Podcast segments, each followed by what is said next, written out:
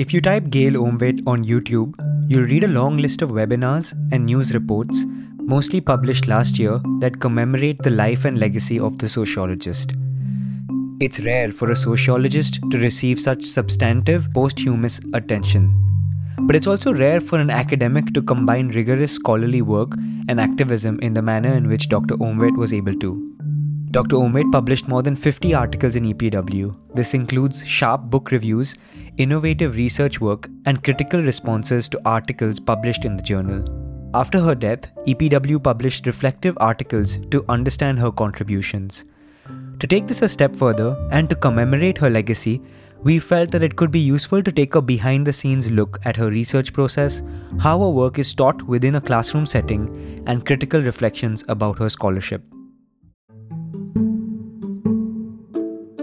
Welcome to Research Radio, a podcast by Economic and Political Weekly. I'm your host, Abhishek. We felt that the right place to start this episode could be Dr. Omvedt's first article, published in EPW in 1971, titled Jyotirao Phule and the Idea of Social Revolution in India. This article is important because it offered a detailed account of Phule's peasant and anti caste outlook to achieve social transformation. A note after the end of the article reads The article, quote, is based almost completely upon Phule's own writings and on my own general sociological knowledge, end quote. As part of this note, Omvedt also thanks several people she relied on. She says, quote, Without such material and help provided, social history cannot be written. If in the past biases have entered into the writing of Maharashtrian social history, it is partly due to the insufficient use of such material, end quote. What was unique about Omvedt's approach to the archive? It's important as a researcher in modern Maharashtra. I have seen several kinds of biases uh, uh, grounded in historical narrative. That's Dr. Umesh R. Bagade, professor at Babasaheb Ambedkar Marathwada University in Aurangabad. The historians who engaged in modern Maharashtra were largely relying on the conception which the dominant historian has raised in their writing. For example, there was a, a book written by Javadekar about Adhunik Bharat, it's very important because he was socialist, particularly blending Gandhi with uh, Marxism. And uh, this kind of book is seen as a very important book in Maharashtra. And you will find in his book there was a discussion about Bengal Renaissance, there is discussion about Agarkar, there is discussion about Ranade, Lokhitwadi, Lokmanya Tilak. There are two, we can say, bigger uh, uh, chapters were dedicated to Tilak. But one and a half, one and a half page is reserved for Mahatma. So you will find that kind of narrative. And he was socialist, socialist. So you have to see that this kind of limitation. There was another kind of important historian who, in certain way, was archivist, and he used enormous kind of archival material, and was Y.D. Phadke. But Y.D. Phadke never went to people, those who participated in movement. He has not collected information, particularly their interviews. The anthropological inquiry is absent, thoroughly absent. You will find that Mahatma Phule had anthropological method of inquiry. It was uh.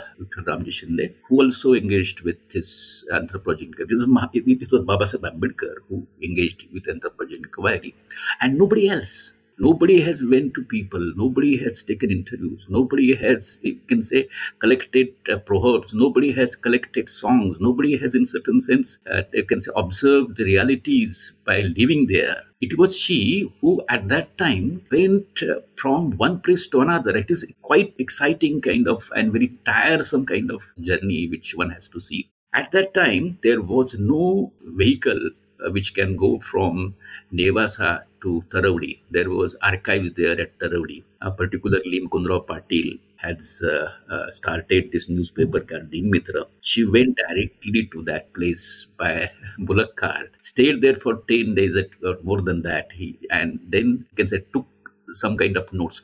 Madhav Rao, Madhav Rao Patil, was son of Mukundrao Patil, gave an extensive interview to uh, Gail Omvedt. It's very important. She was not only relying on the archival part of it. She, because Mukundrao Patil's son knew many things about Satyashodhak movement. So his memoirs were in certain way jotted down by her. And you will find very fine kind of, we can say, observations about uh, Satyashodhak uh, Samaj. It comes through the readings of uh, this Madhavrao Patil, who was the son of Mukundrao Patil, and even the grandson, that is Uttamrao Nana Patil. So you will find that he, she was not uh, relying only on archival resources. She was engaging with people. She was talking to various kinds of people. The tamasha, it's, it's absent in all kinds of, we can say, writings of uh, modern Maharashtra.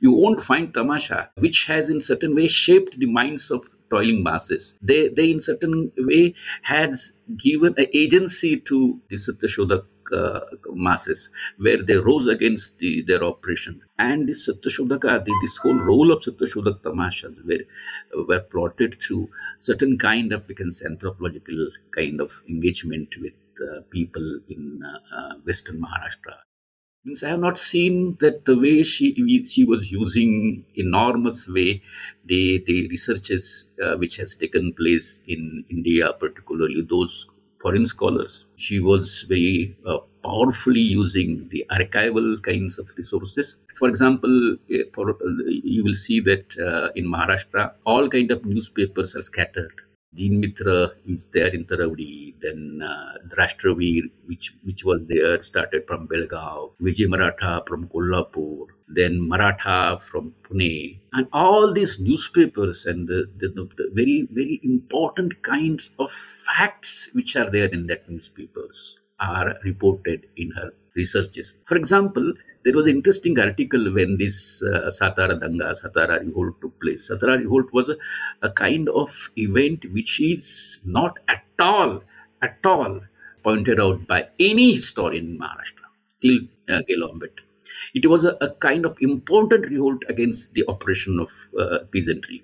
It was a certain kind of collective rebellion against zamindari system in Satara. However, you will find nobody has reported this. I have never come across any book till the, uh, uh, uh, writing about this Satara rebellion, which was largely influenced by Satyashodhak ideology. You will find uh, several kinds of, we can say, people who never have been contacted by researchers to, to give information. And you will find all these kinds of information was gathered particularly proverbs. And they, they, these proverbs in certain way very important source of understanding the kind of we can say realities. For example when she was talking about the decline of the landed class particularly the deshmukhs she has in certain way in second article which we are discussing about satyashodhak samaj is a vegetation. And you will find that uh, there was a decline of class of the traditional uh, feudal elites and how the books were declining, where she is uh, citing a proverb, and that proverb in certain way uh, makes us understand that the way uh, things were changing. So, in that sense, one has to understand that she was blending particularly anthropological method with uh, archival method with sociological method particularly its conceptual tools the way she was arranging her kind of arrays of conceptual tools the analytical met- methods, the kind of, we can say, comparative method. For example, Marxist and even many kind of scholars, particularly in sociology, are using comparative methods.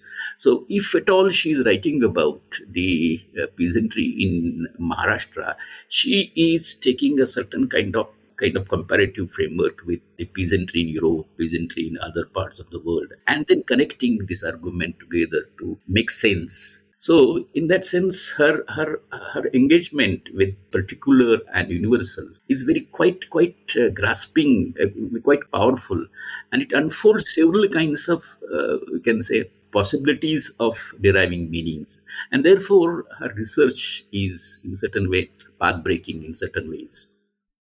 Right. And and Omvedt's work is frequently taught uh, within uh, classroom environments, and and I understand that uh, you've taught some of the articles we've discussed in this conversation, and uh, the articles "Non-Brahmins and Nationalists in Pune" and "Development of the Maharashtrian Class Structure 1818 to 1931."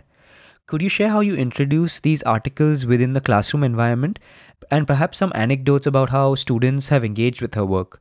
non-Brahmins and nationalists in Pune and development of the Maharashtrian class structure 1818 to 1931 are the two important writings of Gail, and I teach a course Identity, Citizenship, and Governance. Nationalism is one of the important modules in my course. That's Dr. Sangeeta Thosar, Assistant Professor at the Tata Institute of Social Sciences in Mumbai. Gail's analysis regarding the nationalist position of Brahmin elites and its critique propounded by Phule very much helped me to put forth different approaches toward nationalist positions. Gail put forth a profound critique of Brahmin elites nationalism and she showed that their nationalism was a tool of uh, serving their class interests.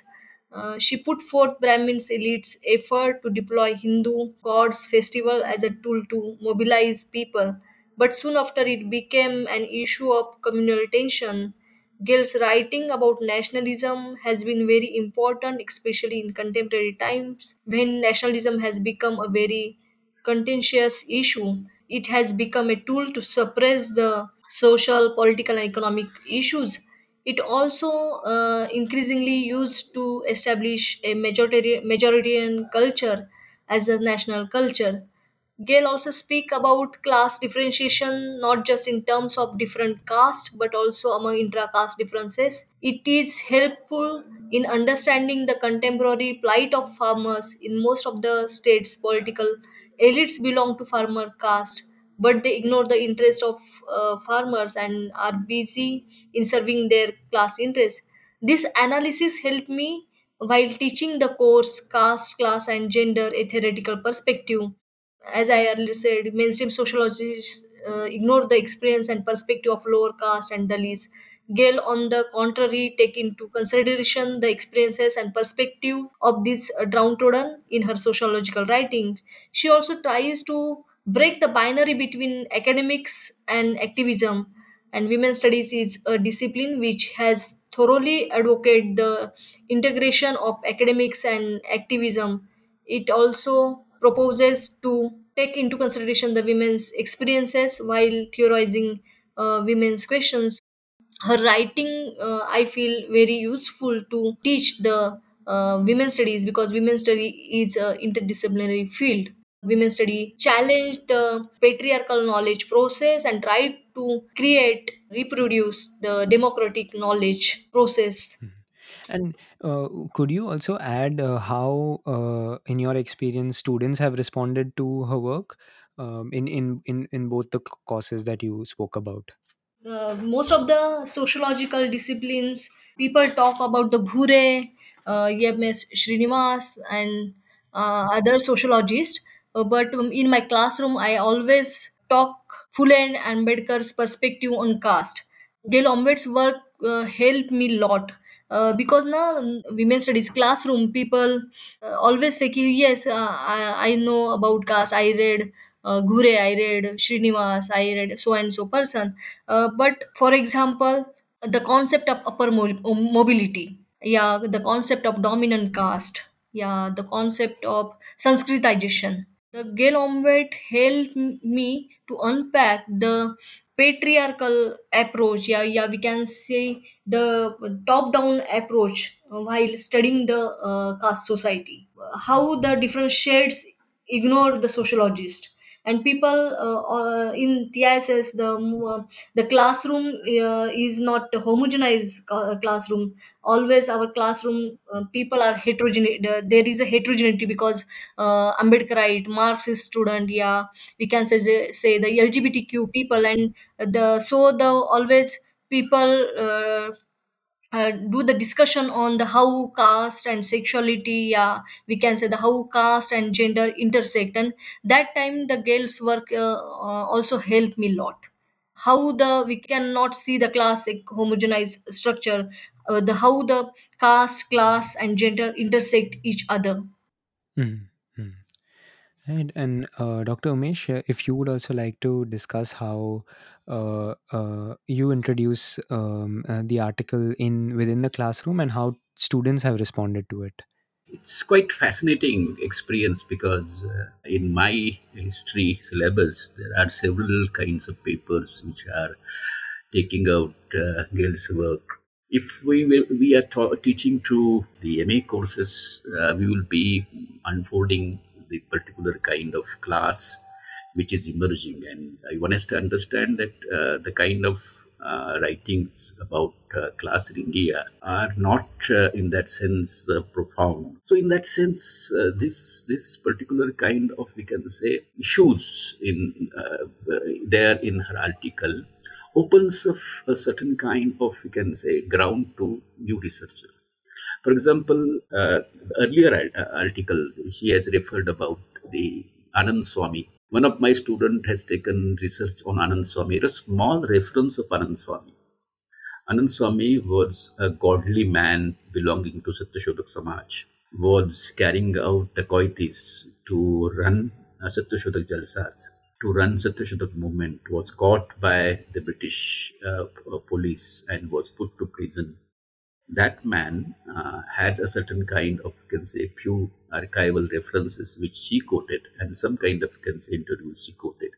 Then my student took up the researches on Anand Swami. Uh, even uh, her, her, her, her, kind of engagement with the kind of uh, the ripped fissures between peasant and untouchables. What is this whole kind of Satyashodhak ideology undergoing? And even the Mukund, Mukundrao Patil, who was exponent of peasant emancipation, could not grasp the issue of untouchability. In, on one hand, was opposing caste system, but on the other hand, was not understanding the issue of untouchables. For example, when he was uh, talking about the Baludari system, he was arguing against Baludari system in favor of peasantry, not in favor of untouchables. So this this minute kind of nuances are explained by her. So the, this whole kinds of issues uh, which are there in uh, Maharashtrian society are in that certain way are explained by her article. And this is a very important method, for example, caste class method, which she gives us as a method of analysis, and that we can gain from her. And that what should take out to do researches and that we are taking can say telling to our students particularly who are doing research mm.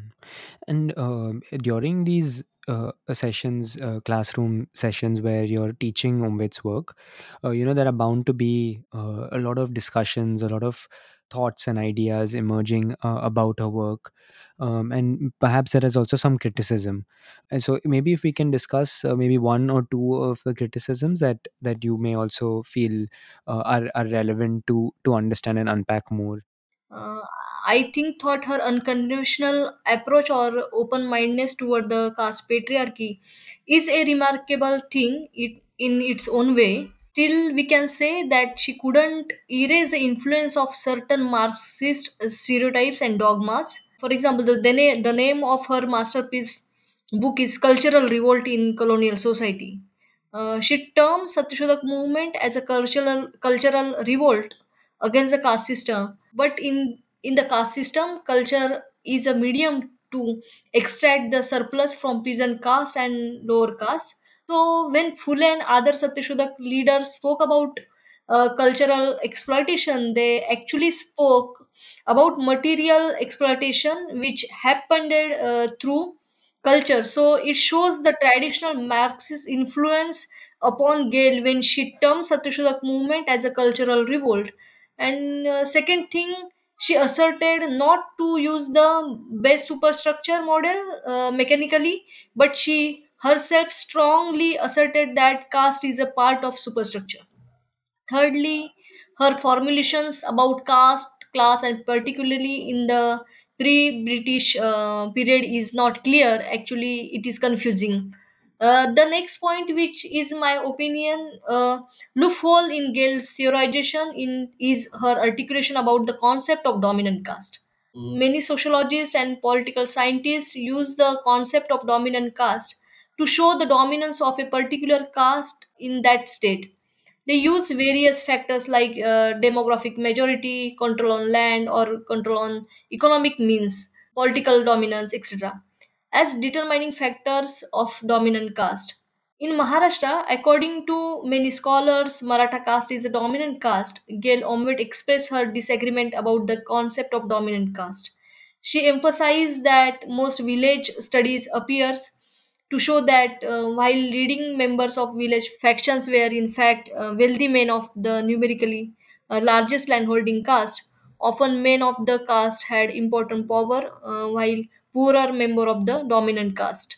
There are certain limitations of the dominant caste concept like it is a gender and class blind concept but to a great extent it is useful concept to analyze the social fabric based on caste and according to Gail's thought about uh, dominant caste and Maratha caste is not a dominant caste but as we know in Mara- Maharashtra elites of Maratha caste have dominance over means of land and other economic resources they also have political dominance and control over educational institutions. Though all Marathas have no control of these uh, resources, they are the biggest beneficiaries of this dominance of their elite caste fellows. But Gail's formulations ignore or fail to take into consideration these facts. Though there are some limitations in the writings of Gail, she will remain the foremost Marxist scholar who engaged herself with the study of caste and patriarchy.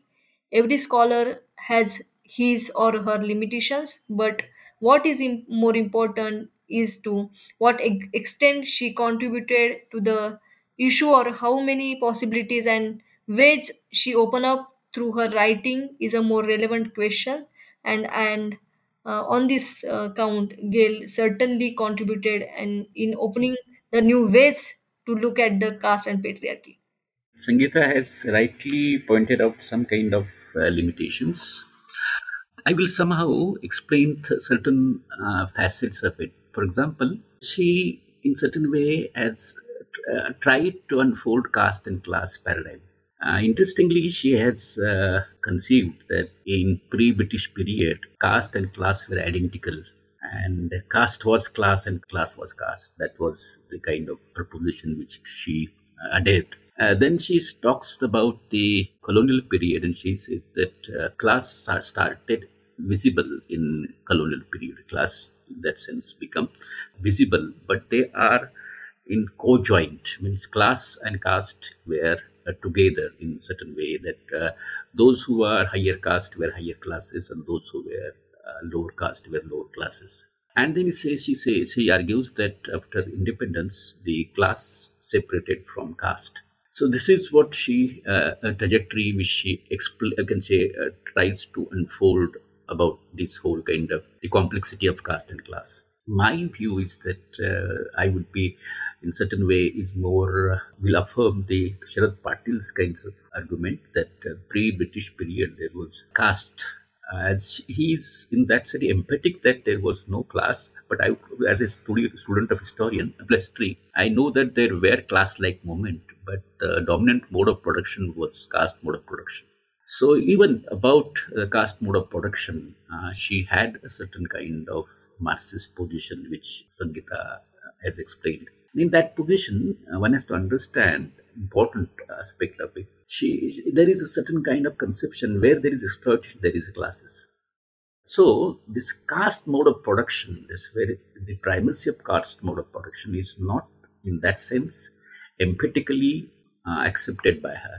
She was in certain way had a marxist influence where class was seen within caste. And that is what exactly is a point which i disagree with the second kind of point where I disagree with her is about the way she is, in certain way, pointing out uh, the issue of dominant caste. Uh, she already has mentioned, but I would somehow add to it, is that she is right in certain way that even in peasantry, the elites, particularly dominant elites, are different and poorer uh, peasantry is different. But in particularly India, there is a mode of power which is operated within caste society, particularly village caste society. You might have come across to the conception of uh, mode of power, where he is talking about the peasant mode of power, collective mode of power. And it's really interesting that uh, you might be knowing uh, Jayant Lele has written about a book on this democracy, particularly uh, the plural rule, caste plural rule in uh, Maharashtra, where you have to understand he is identifying two modes of power patriarchal mode of power and patrimonial mode of power. The uh, dominant Maratha party had a certain kind of power over the artisan caste, power over the untouchable caste, as he is hereditary chief of the village. So, where the collective power of peasantry is oppressive vis a vis untouchables. So, in that sense, it is a dominant caste phenomenon where you will find the atrocity is committed as with Savarna kind of consciousness, and that Savarna consciousness is laid by the dominant peasant caste. There is a certain kind of caste non caste, caste kind of psyche which operates within peasantry is that the low caste should not rise and they should not stand in front of them. So there is a, some kind of solidarity operates. So uh, Sangeeta is right in uh, a certain way, and uh, this is uh, this is not exactly dominant caste, which is explained by M.N. Srinivasan. M.N. Srinivasan has a certain kind of different understanding of uh, dominance. I will definitely take out this kind of argument from the mode of power, where this mode of collective mode of power is largely wielded in the collectivity of caste, this peasant collectivity of caste, which in certain way maintains caste in society. The higher this is graded inequality is being, being entrenched through the psyche, and this collectivity of psyche is operating through this not exactly dominant in the sense that they all are having the right to land. Many of them might not be having uh, land in their possession. They might be landless peasants. They might be, in certain way, uh, doing some kind of menial jobs. However, the psyche of collectivity operates as dominant caste. One has to understand this, and that is a certain kind of disagreement uh, I will somehow cite. The third kind of, we can say, limitations where I find that for example, if we take out this whole peasant issue, she has not, uh, in certain way, uh, had a very fruitful dialogue with uh, uh, subaltern studies. I see that subaltern studies, by in certain way grounding Gramsci, has uh, pointed out certain kind of, we can say, peasant insurgencies and their old role. I think uh, Gail should have, in certain way, reacted to the kind of exercise of subaltern studies in positive way. But I, I, I that, that, that expectations are irrelevant as far as she doesn't have her own choice. But uh, as, as, as, as a scholar, we all are learning from her. And there are several ways as scholars we could somehow find some limitations. But uh, as Sangeeta has put, that uh, she will be a foremost kind of, we can say, historian, sociologist, activist, thinker, and uh, ideologue of our age. Mm-hmm. Mm-hmm. Yeah, uh, just last question that I thought we could end on is uh, maybe uh, if both of you could just reflect on uh, uh, how both of you all have uh, learned about Omvedt's work. So either if it's through personal interactions or um, by reading her work or listening to her lectures. Um, just reflect on maybe on what basis do you personally relate to uh, her and have been able to gather this information that we discussed in the interview today. First, I met Gail in movement. I am associated with uh, Satyashuddha group. I am uh, I was an activist. I when uh, I am associated with Satyashuddha Vidyarthi Sangatna, and now I am associated with uh, Kranti Sena Nana Patil Academy, who works the um, Marxist Phule Ambedkarite philosophy.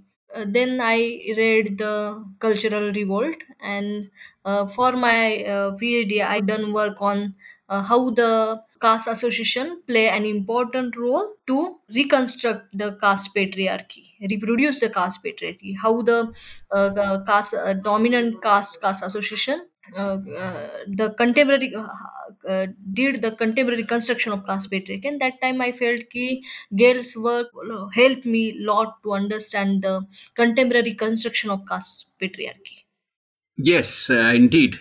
I'm truly endowed by her work, and uh, I was in uh, 1991. I was enrolled in uh, MPhil, where I have done my thesis on uh, Mahatma Phule's attempt to create counterculture. Since then, I am engaged with Gail Omvedt. Uh, as uh, Sangeeta was explaining, I was also had certain kind of ties with movement. I was and is in certain way part of Satyashodhak, uh, Marxist Satyashodhak lineage of Maharashtra. And therefore, Bharat, Gail were uh, constant visitor, particularly to 2000 till 2000. I was not, in that sense, in interaction with uh, her. But uh, later on, we started getting interacted, and uh, there was a personal kind of dialogue with her. Thanks so much to Dr. Thosar and Dr. Bagade for joining us on Research Radio. We have a reading list on the exhaustive body of work of Dr. Omvedt in uh, EPW, and I'll share direct links to the specific articles we discussed in the show notes along with that reading list.